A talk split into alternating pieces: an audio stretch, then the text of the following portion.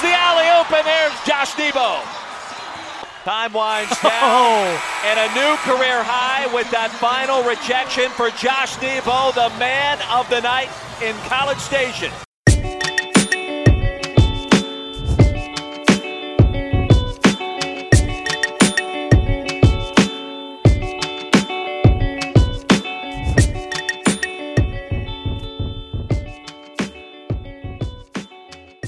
Welcome back to Aggie Hoops Weekly. We had a bit of an unplanned extended hiatus. We had a the Thanksgiving holiday, and then that was followed up by some business travel and a cold wherein I lost my voice. Although some might argue that that would improve the quality of the podcast, but we are back and we are here to look at back-to-back wins for the, for Aggie basketball. So, David, where where are your thoughts? This has been a bit of a roller coaster since uh, since we last talked. So, where where are you at on on the state of Aggie basketball at this point? Well, during your description of the last few weeks, you failed to mention the one time that we finally thought we had it all together. We logged on, we were ready to talk Aggie hoops, and then Skype just decided that the show wasn't going to happen that night, and that was three nights ago. So I say all these things kind of conspired to put us in the best possible position, right? Because the times we had previously decided to talk, we would have been varying degrees of pissed off or unhappy about a close win against a terrible team. Now, none of those things have to happen. None of those things have to exist on tape attached to our name. Instead, we get to talk about what was truly an exhilarating and completely surprising win against Oregon State at home. So, I know in the pre show chat you and I had, we talked about how we will go back through, we'll catch up Orlando, Texas, TAMU CC, and then Oregon State. But we have to start here, right? I mean, nobody saw this coming. We were healthy underdogs at home. Oregon State had won seven straight. We hadn't shown any life against anybody but the over 300 KenPom Dregs, and we got to win, man. Like this is great. I mean, how are you feeling right now? This is fantastic. This is fantastic. I, I this was the win that I think we were all hoping would would come along. Um, it certainly gives the program life. This is what you need to keep these guys plugged in. Yeah, I'm just I'm so happy for the team because this was a complete team win. They looked great the this upperclassmen looked great. The the underclassmen had solid contributions. So you know this was this was a big win at home, kind of during that dead period, the the holiday hoops period that Aggie uh, uh, athletics promotes. And so you know you wanted you wanted a good momentum builder here, and you got one. You got a really nice momentum builder that kind of gives you some uh, a, uh, a good a good direction heading into conference play. And I'm going to tell you, Blake, with about eight or nine minutes left in the second half, they showed a bench shot of us when we were up 10 or 12. And I just saw the desperation written on everyone's face. And it became clear to me just how important this win was going to be. It also became clear to me that if we were to lose that game, it would be 10 times as emotionally devastating as had we lost to Oregon State by 30 and just been run out of the gym off the jump. So I'm glad we held it together. But those bench shots, man, even the but yeah, those bench shots you see Flagg, Nebo, the guys up and down the bench, how desperately they needed something. Because in order to survive the Buzz William boot camp, you know, horribly congested schedule, you have to be able to layer a, some success in there somewhere. You have to be able to say, this is what happens when the system works to its fullest potential. This is what it looks like when you guys play to, you know, play to your ceiling. And up until this point, that ceiling was a three point win over Troy, a three point win over TAMU Corpus Christi, right? Like that's not those aren't tangible results that you can hold on to that can help you get through the next week of you know torturous workouts and awful awful practice schedules. This is something we can hold on to. This is something where, as things tend to get a little congested as you work into the meat of the SEC schedule, you can look back and say, "This is this this is our ceiling. This is what we're capable of." I am really really excited because it was starting to look like Blake. I had made my peace with the idea that we just were never going to get that moment. So the fact that we had a really quality win, and we'll touch on this in a second, but this is a quality win and one that we ran away from. It was a 15 point uh, vict- margin of victory, and it wasn't even particularly that close. I mean, I think Oregon State got it within eight once, like in the last 10 minutes. It was really, really kind of a, a calm win for the, the level of underdog that we were. So I don't know where to take it from here, other than to say, should we just hit the game mechanics real quick and then and then talk about our thoughts? Yeah, go ahead and jump into the game recap, and then we can kind of expand on our thoughts and and kind of where where we where we go from here, and then we'll we'll kind of backtrack to the prior few weeks and and walk through the evolution of how we got to this point. I think that's great. And so I'm going to start with the first half, as one does when talking about basketball games. and, and like most of our basketball this season, the first half really wasn't that great. Although I will note there was a stretch where we. Uh, we kind of steered back into the skid. We got things going again, and we actually had built some legitimate momentum. So much so that it took a couple of pretty heinous offensive foul calls against us to kind of slow the momentum and allow Oregon State to regain their footing. At the end of the half, it was a 30 to 22 Oregon State lead but we had kind of fired some warning shots, right? It did. It, it, had already felt different to me at that point. The fact that we were able to dig our heels in. I mean, think about the Gonzaga game, right? Where once Gonzaga found their footing, we never challenged again, and and that was not the case in this first half. So we were able to put some momentum together. Uh, I think we had a nice run to go up one or two before we kind of fell apart in the last few minutes. But it was a 30 to 22 halftime advantage for Oregon State. We had kind of staked our claim. It appeared, at least at some level, like it was going to be slightly different until of course the second half started. Then Oregon State immediately scored a couple buckets. I think there was a technical foul in there. They pushed the lead to 11, maybe 12, and I was thinking, oh man, here we go again, right? And then what happened next was truly incredible. For the next eight to nine minutes, we put it all together. When I say all, we put it all together. Every single facet of the game. The end result was a 20 to three run that flipped the game on its ear. Instead of being down 11, we were up nine. And then, like I mentioned at the outset, it never really changed from there. We cruised home, ended up with a 64 to 49 victory. Blake, what was your favorite thing? I know it's like picking a favorite child, but tell me how you feel, man. So we, I think most most of us, most of our listeners are aware of my affinity for uh, just solid big man play, uh, especially defensively minded big man play. And Josh Nebo was was just stellar. And this this is going to turn into a bit of a Josh Nebo love fest. But man, that guy has been so solid this year, and I think that this is something that that I wanted to to touch on later. But I'll go ahead and just hit it now. He has been the the engine driving this thing, and I think it took a little bit for Buzz to kind of trust Josh, just because he had been out for so long leading into the season. He been out with injuries and and just trying to rehab and get healthy. I don't think Buzz really knew what to expect. But once Josh was on the floor and once he was, was able to give 100%, it's quickly become evident how much this team relies on him. I don't think this is the normal style of play that Buzz really wants to to utilize, but Nebo has been so dominant that he really, I mean, he has no other choice because Josh has been so great inside. This one 15 points, seven boards, eight blocks. Eight blocks, man. It was, and the blocks to just every time it looked like Oregon State might weave their way back into this thing. Here comes Nebo with this massive block, and just it, it just it was a momentum stopper every time. I, I I can't say enough great things about Nebo. You know, we we talk about we got spoiled, right? With Tyler Davis, we got spoiled because he was such a great offensively minded big man. He played good defense. And then on the other side, you had Robert Williams, who was a lot of flash, who was a great defensive big man. So those two combined kind of really, you know, set, set a really great precedent. Um, and there's been some great Aggie post players over the last 10, 15 years. But, you know, Nebo this year has just, you know, what he's putting together is really incredible. He, the way he has evolved his offensive game as well. You didn't you didn't really think of him as a great offensive player other than just throwing the oops up there and letting him go get the ball and and, and dunk it. But I really like his aggressiveness in the paint. He's finishing strong. He's drawing fouls, but he doesn't have to finish strong. You need him to knock down an eight footer. He'll he'll hit an eight footer. He'll knock down a hook shot. You know, he'll he'll get the other post player into a bad position and make an easy bucket. So I really like what I've seen from the evolution of his offense game. We knew his defensive game was there, and it's it's just really cool to see all of that come together.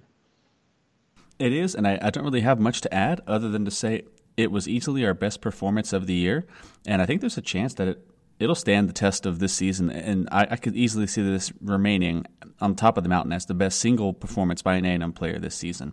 Such was his level of dominance. One nice little wrinkle that I can add to your stat line that you dropped: didn't miss a field goal. I mean, it was it was it wasn't even that he was a volume shooter to get to his 15 points. He was five for five from the field. Uh, eight blocks matches a career high. I don't know who he's battling with, Blake, but he's either he oscillates between first and second in terms of active blocks leaders in all of D1 college basketball. So, I mean, that's that's a pretty nice thing to have in your hip pocket, right? To have somebody like that patrolling the rim.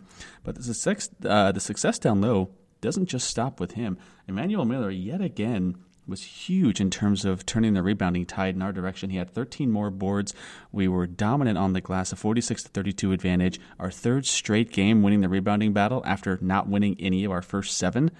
I think that's another really, really solid adjustment that we've made is playing uh, Miller on the opposite block. Yeah, I think so. He he hasn't done a lot offensively, but but he has he has cleaned up the boards, man, and that's exactly what this team needed is is somebody who can go go get a loose ball go fight for go fight for boards, go get the rebounds, and and get the game transitioning back to the offensive end. And and Miller has really stepped up, and it's one of those things where and and you know every coach is every coach says that they're this way. Um, the degree to which you see that put into practice it, it varies among coaches, but Buzz is definitely one of the, those guys. If you're going to go do the perceived little things you're going to get minutes, right? He, if you're a great player, but you're not willing to, you know, you can be the most athletic guy out there, but you're not willing to do the hard work and work on the defensive end or clean up the boards or whatever it is. Your your minutes are going to hurt because of that. So Emanuel Miller is is a classic case of a guy who isn't doing tremendous things offensively, but because he's he's doing the right things from a defensive perspective and from a, a, rebounding perspective, he's getting pretty significant minutes. I mean, 31 minutes against Oregon State. That's that's pretty solid for for a freshman. It is, and it's had an interesting knock-on effect to the rest of the lineup because it's moved Flagg to the three. Uh, obviously, you have either French or Gordon always in at the one. It seems like generally Jackson and and uh, Chandler are splitting time at the two which hasn't left much uh, for old Chuck Mitchell. He only got 14 minutes uh, in this win over Oregon State after only seven in the win over TIU uh, Corpus Christi. I'm starting to feel like he just might be a casualty of this new setup because our situation on the glass was dire.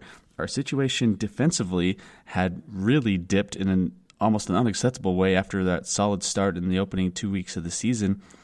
And Chuck was kind of not really helping in either of those areas, right? So you had a guy who wasn't really that useful defensively. Certainly, you know, at six one, he's not going to give you much on the boards. And then even with him in the lineup, you're still at or near the bottom of the D1 metrics in just about every major offensive category. I could see why Buzz would just say, well, shoot, let's just focus on defensive rebounding. Then, like, you know, if, if, I'm not getting an offensive spark from this guy anyway, uh, uh, and, and I think the end result here, Blake, is, you know, he hit a big three in the game against Oregon State. I think he has value as a spot up shooter. I think he's. I, I could really see him looking at this at, at, a seventh or eighth man role moving forward, barring injury. Yeah, I think you're right. Uh, and and really, the thing with Chuck is is he's struggled with uh, his shooting percentages. He was a great shooter last year, probably one of the best shooters on the team, and this year he's really struggled with field goal percentage. So if he's, you're right, if he's not a significant contributor on the defensive end, he's not cleaning up the boards, and he's not knocking down shots he is going to kind of be relegated to a to a seventh or eighth man in the rotation role. And uh, the other knock on effect that you kind of touched on, but I do want to expand on this: Savion moving to a three is much better for Savion's game. Savion is not a four. He was playing a four out of necessity, but he is not a four. Um, so I think the results speak for themselves. Savion, after struggling for a, a, good part of the season, had 13 points against Oregon State. He was five of eight from the floor. He had two three two threes, um, five rebounds. I mean, this was this was uh, what you expected to see from Savion. Maybe a little bit under on the scoring perspective, but this was this this was a return to the Savion of old, where for for several weeks now he had looked kind of out of sorts and he hadn't he just hadn't looked comfortable really since the the earliest stages of the season and I think you saw him reemerge into a role that he's more comfortable playing and one that's more suited to his style. So this was this was a really big win for the Aggies. I'm I'm really happy happy for the team for the for the program in the in its entirety right top to bottom coaches staff everybody this is one of those big wins that i think could build some momentum headed into conference play, which is a very stark difference from what we saw three weeks or almost four weeks ago in Orlando uh, at the Orlando Invitational. that was a that was a rough go, and I think it had many of us kind of scratching our heads and wondering where this team was headed. You know, it was rough, and I, I, almost hate to go back, but given how long it's been since we've talked, we do need to go back, right? And I think it actually helps set the stage for just how impressive this Oregon State win was, is to think about where we were three weeks ago and just how bad things were in Orlando. I don't want to live in this place for too long. I don't, I don't, I don't like this three weeks ago timeline. It wasn't fun, but it's worth mentioning, and it helps set set up the story for how quickly we've turned things around. So yeah, let's let's hit Harvard, and there's not really a, a ton of game flow to discuss. Uh, Blake, I, what I'd rather talk about is the nature of how we lost these games in Orlando. So it, in the game against Harvard, we we kept it reasonably close before fading late. I wouldn't say it was necessarily a one possession game down the stretch. Heading into that game against Harvard, they did appear to be built to attack some of our problem areas. At this point, we had yet to introduce Miller into the starting lineup, and it was basically Nebo and the four dwarfs trying their best on the glass. And as we might expect, uh, Harvard absolutely murdered us uh, down low. They they were already kind of a surprisingly tall team for being a non P five team, and on top of that, they had a couple of guys who were you know six seven six eight with really good offensive rebounding metrics. I remember you and I talked about this in the lead up to this uh, to this game to begin with. It played out about as we expected on that front, to the tune of a forty to thirty rebounding advantage for Harvard. But what's worse than that is we had a seven to sixteen assist to turnover ratio. Our offensive game was static. It was slow. It was uninspired. The end result was a particularly ugly 62 to 51 loss to Harvard. Blake, I don't know what else you want to hit on this one. Uh, I'll just say that it it didn't really look that great. We were headed towards the losers bracket. We were hoping we could grab two wins or at least one, but this certainly was not the opener you wanted. No, definitely not. And and the thing is is Harvard could shoot the ball. They were 22 of 22 from the line. Free throws, 22 of 22. That's that's incredible as a team to shoot shoot perfect on 20 plus free throws. Uh, that that's a Harvard statistic right there. You know, Doesn't the world make sense when, when teams act exactly as they're supposed to? Right? I mean, that is just some Harvard stuff right there. Exactly. Yeah. When when good when when good shooters shoot well, that's that's such a yeah. The the world makes sense. Um, and, and it's one of those things. You know, we we've, we've talked about this for a while. A&M has really struggled over the last three to four seasons with free throw shooting, and it can really make a difference in, in a game. And you know, you look at this one. A and M went 14 of 23. Uh, Harvard went 22 of 22. There's there's a nine a nine, nine point difference. Yeah, it was an 11 point uh, you know an 11 point loss, but there's you know that's a huge that's a huge momentum swing and an indicator of you know when you're doing the little things right and when you're taking advantage of points that are that are given to you you know things are going to generally work in your favor so uh, yeah, it just it, it it wasn't a great start to the tournament, and I I don't think we realized at the time, or I didn't realize watching this game at the time how how badly things were going to go. So uh, in in that sense, let's let's jump into the Temple game. So let's do it. And whereas Harvard was a game that appeared to be a coin flip as we entered it, you know, and, and I could see that it's a game we wanted to win, but a loss certainly looked possible and kind of playing close, fading down the stretch, succumbing to the obvious weaknesses that aligned with Harvard's strengths. That one was somewhat easy to take, right? Heading into Temple, I would say Temple is better than Harvard, even though we were in the losers bracket. Temple is a solid team. You know, they're a team that makes noise in the NCAA tournament every now and again. And I thought, oh man, we're going to have a tight one on our hands. What I did not think is that Temple was going to blow us out of the water, and that's exactly what happened in this one.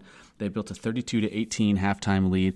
We carved our way back in. I think we opened up the first part of the second half with a 17-8 advantage. We kind of got it down into single digits, and then they slammed the door with a 25 to 7 run that effectively took the rest of the second half.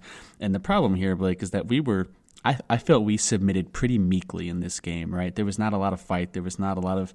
This is the first time I really noticed that the defensive intensity, which up to that point had carried us, even on our days when the shooting wasn't there, it was nowhere to be found against Temple. Guys were wide ass open. Our rotations were slow. At this point, like, like you know, it, it, I know the the structure of this pod is weird because these are problems we have since solved. The the defensive effort on the floor, the defensive unit involving Mitchell and Flagg at the four, like these things, they just weren't working right. And so, honestly, Temple just blew us out of the water. And this was a particularly frustrating game that uh, and just to make it worse, right, to play this poorly over Thanksgiving break, that's that's when a lot of people are tuning in for the first time, and we really kind of scuffed a really good chance to to at least get people excited about the Buzz era early. Um, I don't know what else you want to hit in this one other than to say that I felt that this was the first time I saw an effort problem on the floor. I'll leave it that way. Yeah, I, there was there was definitely an effort issue. I think I will step back, and I know this this may seem a bit hindsight is twenty twenty or a bit of revisionist history. I didn't feel good about a matchup with Temple. Uh, this one this one just didn't. I felt like Temple was a pretty salty team, and and they proved it, man. They're they're solid, and they they looked really good. But a lot of that was also A and M didn't look good, and you kind of question was it Temple making A and M look bad, or was it just simply a lack of effort? I, I think there was a little bit of both. Uh, Temp- Temple's a good team, but I don't think the Aggies brought their best effort into this one. And you hate to say that, but it just it was not a pretty game. They didn't they didn't look they didn't look right. So yeah, aside, aside, from the defense, aside from the fact the rotation wasn't really set, those same problems resurfaced that that had hit us 24 hours prior. The assist to turnover ratio in this game was eight to 13, which now meant we were working at a 15 to 29 deficit in, in you know over the course of 48 hours, and we got beat on the glass 38-33, and we kept and on top of all that, we still weren't really shooting well. So I mean, you don't take care of the basketball, you don't you don't rebound well uh, your team is in flux in terms of guys aren't really sure of their roles yet. We're not rotating well. We're not shooting well. I mean, it, it really was just about as bad of a start as you could get to the tournament until we played Fairfield. So that was that's where things I felt truly hit rock bottom. Um, I don't know before before we get to the 0 and 2 seventh place classic. Uh, anything else you want to hit from Temple? No, I think that that's. I think you pretty well summarized it there. It just it was an ugly game all the way around, but it was unfortunately a harbinger for of what was to come against Fairfield. And this was the one for me, right? I mean, this is this is when I, I was just glad a live mic was not put in front of me after this game because after this loss to Fairfield, I was livid. Uh, this sixty-seven to sixty-two loss. It was a tight game. I mean, it shouldn't really be a tight game. Fairfield is a team in the KenPom two nineties. They don't really belong in a close game with us, but there we were in a close game with Fairfield and, and at the ass end of the or, or, Orlando Invitational. The part of this game that was absolutely maddening is that the uh, Fairfield had one offensive threat. One offensive threat, a guy named Landon Taliaferro. All he could do was shoot, and he was their only offensive threat. And we left this man open repeatedly all day long. I don't know if you, uh, for those of you who were able to watch the game with the sound on, poor Dan Dakich, the color commentator, was just beside himself at how the way we were leaving this guy open. He was just, he wanted to go out there and he, he wanted to go coach the guys re- really on, on the floor right then. You could tell it was just driving him insane.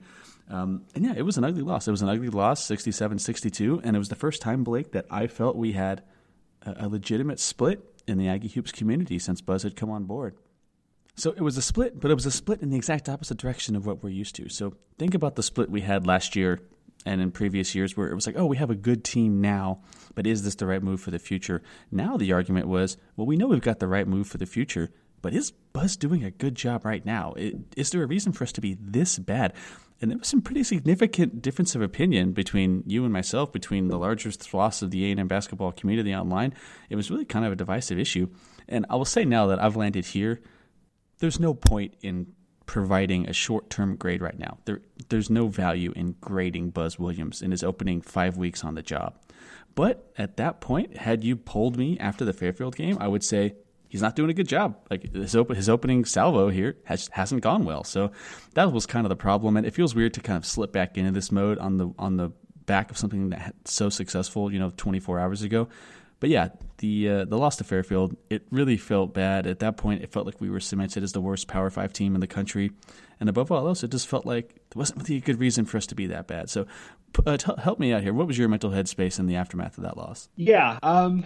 So so we had had a we had had a, a an extended conversation uh, amongst ourselves and a couple of other friends about the state of the program after the Temple loss, and I think after the Temple loss, I was of the mindset, hey, look, Temple's a good team Harvard is a good team. These aren't, you know, are they are they top 25 teams? No, but these are easily Ken Palm top 100 teams.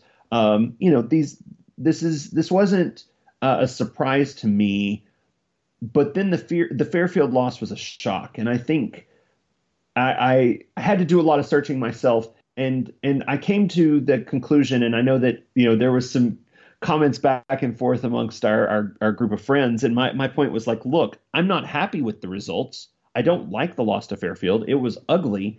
There was, you know, there was once again a lack of effort.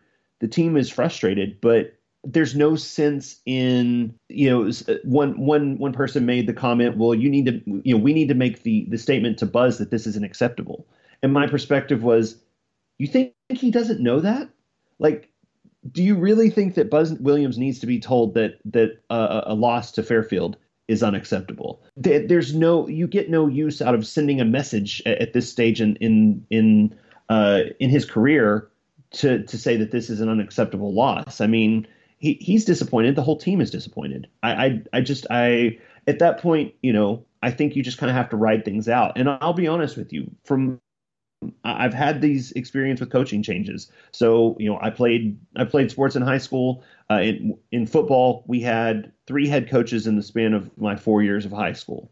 Um, it change is tough it's it's really hard when you're when you're in the rhythm of something and, and all of that gets unsettled. And, one of the things I'll, I'll, be honest with you, one of the things I, have done over the last couple weeks is actually go back and listen to some of the Buzz interviews. You know, even the interviews from uh, Andrew Monaco did a really great interview with Buzz when he was first hired, and, and Buzz basically called exactly what you've seen happen this season. And I think it really, for me, put this Fairfield loss in perspective. And Buzz said, "Look, the way things are going to work is."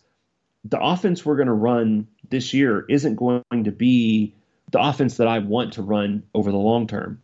I've got to figure out what I have, and I've got to figure out how I can build something that works for the guys that are in the program and have been in the program for one, two, three years, as well as for the new guys who are coming in that can transition those new guys into the proper style of play that I want them to to be playing in three years when they're you know when they're seniors.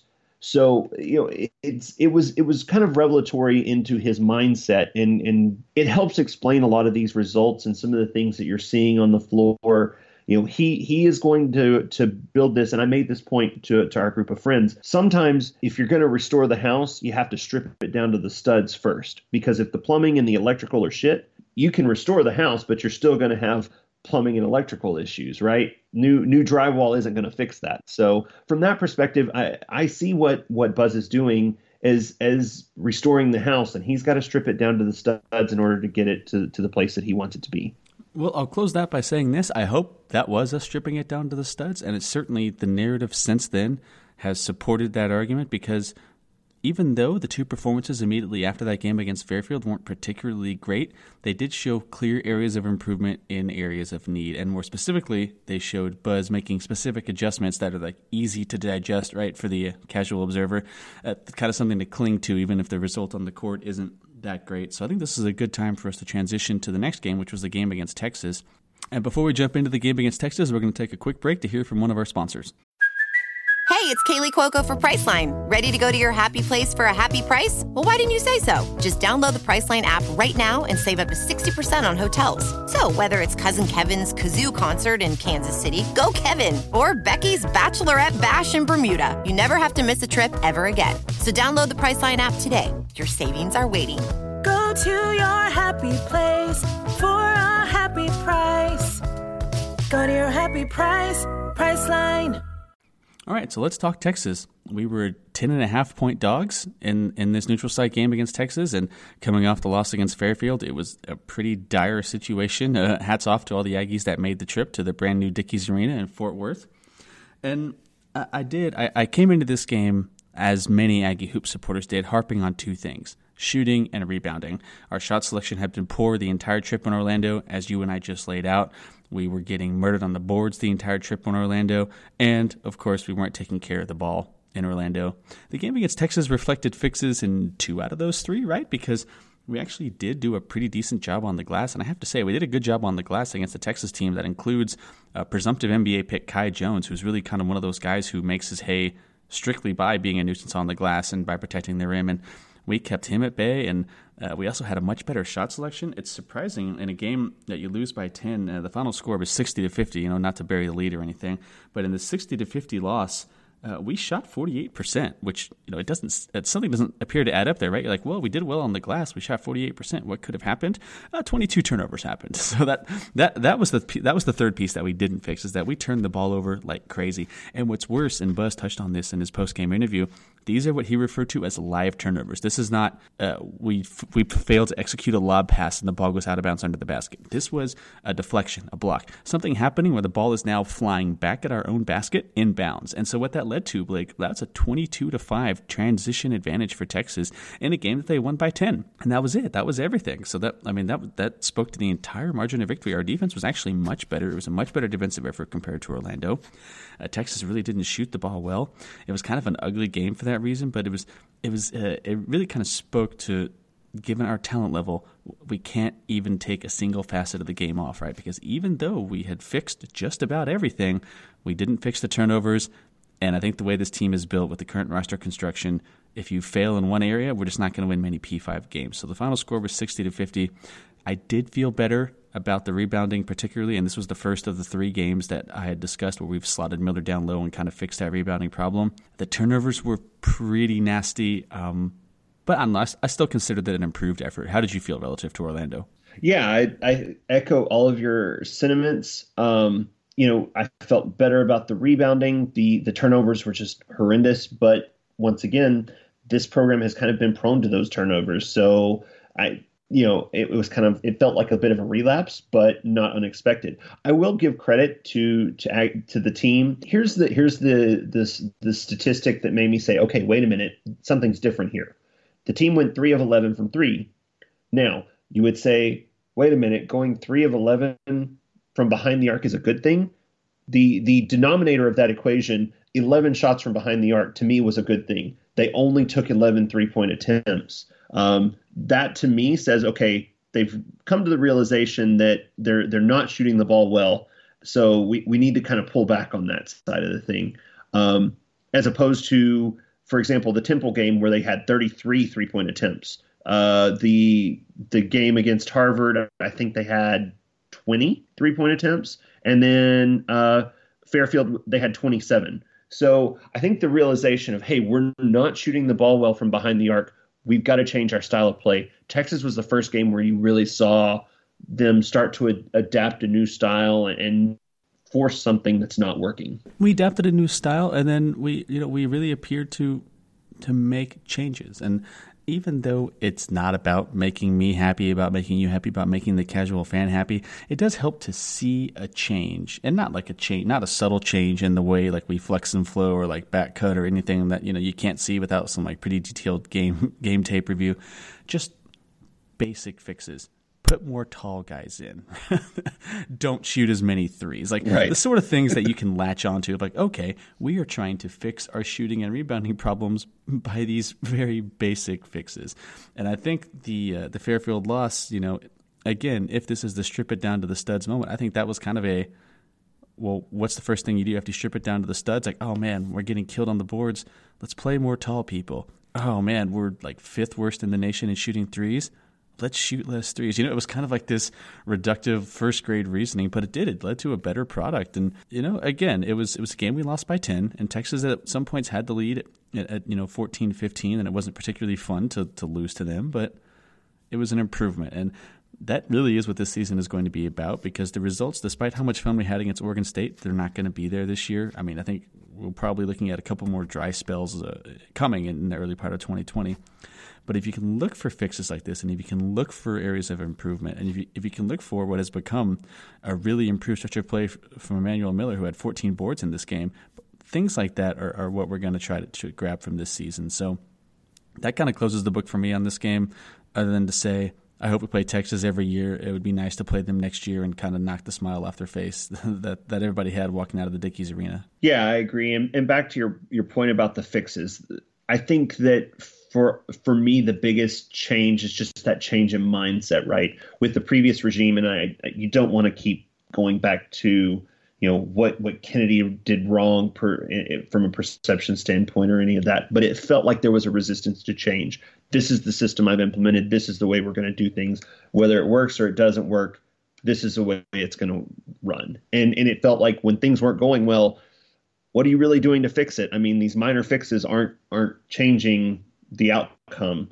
This was this felt like okay, the minor fixes are over. We've got to go back to the fundamentals and change something about the fundamental identity of the, of, of the way that this team is playing. in order to improve the results. And so that to me that's a comforting outcome to see, you know, to see that willingness to step away from uh, this principled approach of this is how we're going to do things.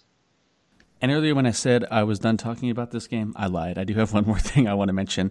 Uh, so I think something that we fixed is, and, and, I think we I think we saw this in the last five to six minutes of the Texas game. We kind of got out of our own heads a bit, and we just started chasing the game. You know, whenever we moved out of oh man, we need to run the Buzz offense to perfection and get a good shot, you know, within 15 feet, but also not shoot too quick. You know, we can, you know, all those kind of competing thoughts that tend to grind our possessions to a halt. And we're honestly in the Texas game, it was those that type of thinking specifically that was leading to the turnovers. In the last few minutes, the guys just played ball. It was beat my man, get a good shot, you know, get a stop, and we just we we simplified the game to its absolute core. And in those last few minutes, we played well. We got good looks. We actually hit a couple of threes. We played like we played decent. It was actually kind of fun to watch. And uh, again, you know, that was that effectively served to close the game from like 17 to 10 or 17 to like 8 or 7 before Texas pulled back away again, but it was kind of an interesting look into well, maybe this is what we should be doing a little more often. Not all the time, but uh, as I wrote about, it, I said we got to chase that feeling. We don't we don't need to chase the we're down 10 feeling, but we got to chase this feeling of beat my man, get a good shot up, get a stop. You know, just kind of reducing the game to its basic level. Uh, and I, I, think that's something that we didn't necessarily fix by the time we played A&M Corpus Christi, but we did definitely fix against Oregon State. Right? Is that you could tell we were because if you think about it, Blake, asking this team to make ten passes over the course of a twenty-five second possession that's I mean, you're begging for disaster, right? Like that's just not smart. We don't have that type of team this year that's going to be able to make that many passes against a good D1 defense without something going wrong. So, uh, as we simplified game things near the end of that game, I think we may have seen the type of ball we we might start playing a little more often. And now, yep, I think it. you're no, exactly no right. All right, no more Texas. Yeah. So let's let's jump into Corpus Christi then. So the A&M Corpus Christi game, uh, it stung a little. We we won, so that, that's the fun part. We won, sixty-three to sixty at home against A&M Corpus Christi, but it was kind of a disaster a game to be honest. We you know the good feelings that we had, if you can call them that, after a double-digit loss to Texas, uh, the things that we had fixed appeared to completely disappear in the early portions of this game against A&M Corpus Christi. Uh, so much so that we were down thirty-one to twenty-four at halftime after a particularly putrid shooting and kind of defensive effort in that first half. Uh, and and then I would say like uh, Corpus Christi kind of even pushed it to I think it was 11 or 12 early part in the second half. At which point, you know, we're down 11 to the 298th ranked team in the nation. Like, let's get it together, boys. And it, I will say, you know, at that point we did flash a, a quick 11-0 run on the heels of Gordon and Miller particularly playing well, but it was tight down the stretch. It was really tight down the stretch, and it, it, we actually had to. We were kind of bailed out by a by a, a, dubious traveling call against Corpus Christi as they had the ball down three. That allowed us to kind of skate by with you know kind of that old tug of the collar of like, oh, this will just take this one. And I, will say this: uh, it was an ugly game. We didn't play well, but the college basketball landscape is rife. I would say, like more so than normal, with these really ugly losses for P5 teams all over the place this year. So, in that context, I'll just say, whatever we won and we'll hit the nuts and bolts of what we thought we learned. But I think I'm just learning in these home paycheck games. If things get weird, just take the W and get out of there. Yeah, you're absolutely right. Sometimes you just have to chalk up a win and, and move on. I, I, can remember many many years ago. Uh, there were there were years that there were losses to A and M Corpus Christi. So you know you you you take a win anytime you can get it at this point and just be be happy about it. Uh, it wasn't it wasn't a good performance by any means. Um, but I do think you're you're starting to see kind of this reemerging identity, and I felt like this was kind of a continuation of of what we saw in the Texas game, where you know the, the identity and the style of play was was was changing and morphing. Teams kind of you know easing back into that and trying to figure out okay how do we how do we merge those those things together this this old and new and, and put together a, a, style of play that will win you games. So i think this was it was while it wasn't the the result that you would hope for against this caliber of competition honestly when you look at the schedule that's kind of been the story of the season with even the, these lower tier teams. We haven't really blown anybody's doors off. Uh, monroe was a six point win Um, Troy was a was a four point win. You know these these games that you kind of look at and say, oh well, yeah, we we cruised to victory and it wasn't really that close. Yeah, but it it but it should have been a, a, a lot bigger margin of victory, um, and and it wasn't. So I think that you know it's one of those things that what what I really want to see moving forward is what the team does uh, next week against Texas Southern. That's a really good opportunity to show, okay, we've we've learned, we've adapted, we've taken what what happened against Oregon State, and we can translate that into positive momentum and adapt that style of play and continue to play in that manner uh, to to take care of a team that you should beat pretty handily. And in terms of merging the old with the new, that took the form of Emanuel Miller straight up just taking Chuck Mitchell's minutes in this game. Uh, Miller was stellar, uh, dropping 20 points on 7 of 8 shooting, uh, le- uh, which led to him being named SEC Freshman of the Week. And this kind of cemented what appears to be this newer wave approach of Nebo at the 5, Miller at the 4, Flagg at the 3. Sorry, Chuck, you're the odd man out. So, yeah, he only played 7 minutes in this game. And the one thing I will say is so just kind of in the terms of of building this narrative of like you know Orlando was wretched, but we did get better in certain phases, game over game over game. This was the turnover improvement game. So we had posted a season low of turnovers in 12. There were a host of other problems, but again, it's nice to see a concerted effort to fix the thing that was so terrible and the very you know the actual reason that you lost in the game prior. Um, one thing I will say, uh, I, I, shouldn't say one thing I will say because I keep saying five things. The next thing I will say about A&M Corpus Christi, this was another game where I felt we really, really looked like we were trying to draw these possessions out early. I don't know why we would do that, particularly in a game against A&M Corpus Christi. But there was one moment I wanted to bring to your attention where uh, there was somebody from A&M Corpus Christi gambled for a pass out top and missed. Instead of pushing, would have been a five on four advantage. We kind of just stood there, let the dude recover, get back in his spot, and then went about our business, passing the ball around, waiting to take a shot under ten, um, which to me just says this is coached. This is this is a mandate is don't take a shot too early in the shot clock which i get at some level. If you're a bad team the easiest way for you to stay close is to minimize the number of possessions. But again that's going to be a line we kind of have to straddle. Yeah you're absolutely right. It, and i knew exactly what moment you were going to be uh, reviewing with with that comment because I, I noticed the same thing. And, and you're right it is coached. It's it's just trying to minimize minimize the damage and i think that that's part of buzz's style of play right is you're going to get a if if you get a good look early in the shot clock, great. If not, let's grind it out, right? Get it get it down, make them work on the defensive end because they're going to pay for it uh, there and there. You know that's a that's less energy they have to bring bring at you on the offensive end. So I, I do think that that is certainly part of the, the style of play that that Buzz is choosing to encourage at this point. But you know. I I do agree that there are points in the game where you have to say, okay, this is a prime opportunity. They're a man down. attack the rim. Go. Don't don't don't wait. So force the rotations and, and find the open man. Um, but I think those things will come in time. There's there's certain levels of comfort that that the team has to develop, right, to understand where how how do I push this? Where do I push this? Those types of things. And I, I think that the over time you'll see those issues so I think Blake, this is the game. This is now the Andre Gordon part part of the pod because I've been kind of waiting to interject exactly when and where to talk about his improved play, and I think A&M Corpus Christi in particular is where I saw it because it was he and Miller specifically that were the catalyst for the run that kind of steered this thing back on, back out of disaster zone and it ended up you know helping us secure the win.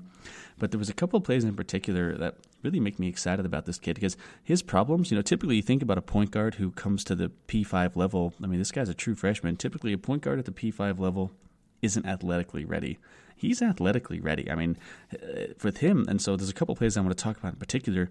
Where A&M Corpus, they showed hard on a uh, on a pick and roll, where the big man was clearly told stay with him and force him to cut back to the inside where there's help. And both times he had the speed and the upper body strength to get around the big man and to and to, to push his way towards the bucket, which you might think like, oh, okay, job done. But I can tell you from my limited time playing point guard at that point, the job is not done. In fact, that's now now you've got the hardest part of the possession because you are now moving inside. You're moving towards the top of the three point line or kind of in towards the free throw line with now two people chasing behind you, uh, the other three coming towards you, and it's on you to make the right move. And both times he dumped it off to Nebo for an easy bucket. One time for the alley that actually capped the 11-0 run. And I remember thinking to myself, that's grown man point guard play. Like that is that is someone who is ready to, to contribute at the P5 level. Um, so it's really, really useful to see that we have someone who's athletically there already as a true freshman.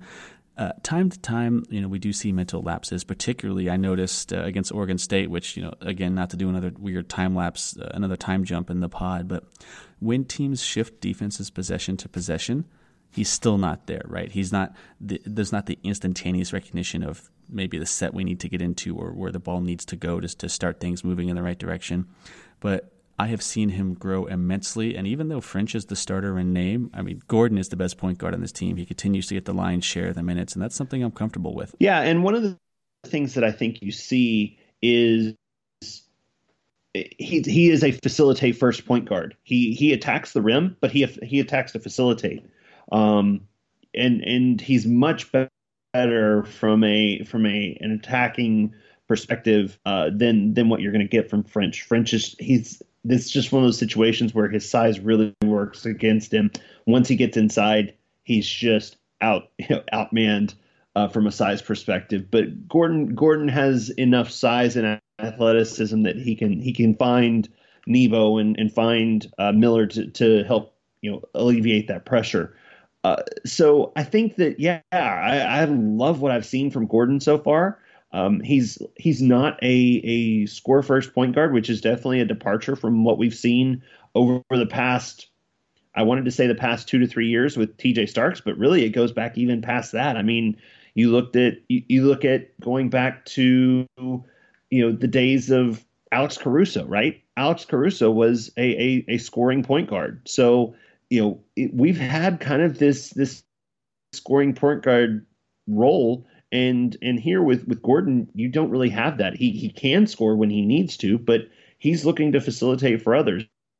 And I think it definitely requires us to kind of change that mindset and and say, okay, look, this is this is what we want this guy to be doing is is attracting the attention, getting himself into uh, into places that causes the defense to rotate and and create mismatches and find the open man. So he's doing an excellent job. I think you know it gets you you feel like there's always these uh, the the cliched announcer commentary uh, topics, which one of them is well, Gordon was was a high school quarterback, and you know, but I think that this is where kind of having that quarterback mindset actually comes into play, right? He's looking to distribute, he's looking to get the ball in the hands of the open man. So I think that, you know, he kind of, when you watch his play, you can say, oh, okay, that's why, yeah, that's why the quarterback thing makes sense. He's got very much that, that same sense about him of, you know, distributing the ball and, and making the reads, finding the open man.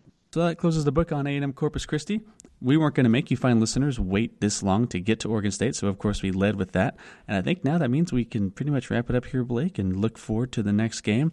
All I have to say about Texas Southern is that they are in their annual crazy road trip that they take every year to just basically collect as many paychecks as they can. The funny thing about this trip that they make is that they always give people a, a, they always give at least two or three teams some trouble. Last year that took the form of them absolutely kicking our ass at Reed Arena by 15. But people also forget that uh, Texas Southern went on the road and beat that Oregon team that made the Sweet 16 last year. And this year, Blake, they went up to Oregon and damn near did it again. So Oregon is ranked number eight. Uh, Texas Southern was leading that game, I think, by one with two or three minutes remaining, and Oregon ended up pulling it out down the stretch. So that's the squad that's coming to Reed Arena. Although I will say that same squad has been boat raced by more than 30 in plenty of other games as well. So I'm not sure which version of the team's going to make the trip, but it appears they do have a ceiling capable of giving us a ton of trouble. Absolutely. Uh, I think we learned that lesson last year. Do not sell Texas Southern short. You know, this is this is this is a, a game that has the potential to pose a, a challenge. You know, if guys think, oh well, this is the last one before SEC play you know, if we start thinking about New Year's plans a little bit early, uh, you you could be in for a long night. So um, I would encourage if you're if you're local to the College Station area, as always, you know this is part of the Holiday Hoops promotion. There's lots of good deals on tickets out there. Go go go uh, go take in a game, take the family uh, and enjoy enjoy some Aggie basketball. Uh, Texas Southern's, you know, they're they're not they're not the most stellar opponent, but they the ceiling of, of knocking off some some good teams. I will say one other interesting note is that so that's our next game, but they will actually play at Arizona State just two days prior to coming to Texas, which I did not realize until I was checking this out right now. So they should be a little travel travel weary, and we will also get a pretty good look uh, potentially at which version of that team is going to make the trip. If they give Arizona State a, a, a good game, I'm going to be officially put on notice because that would be two really strong efforts back to back. But anyway, I will, I'll keep tabs on that game on uh, Saturday the 28th. I'll probably float that out there on Twitter how that game goes, and then, like you said, Blake, Monday the 30th, they're in town, and our last chance to to get a look at the guys before SEC play starts. Yep. And as far as podcast, so we will probably do an episode after the Texas Southern game to recap that game, uh, kind of put together our full thoughts on the first half, roughly a third of the season, uh, all the non-conference play, and then looking ahead to SEC play. So that'll be kind of our big our big transition into into SEC. We'll we'll hopefully roll that out a few days after the Texas Southern game. So uh, looking forward to it. Hopefully, I'm looking forward to that one. Yeah, that should be a lot of fun a lot of a lot of things to evaluate. There's a lot of coaches in the SEC, so yeah, there's there's going to be some some good good topics to cover there. Yeah, there's some interesting stories to tell because they're.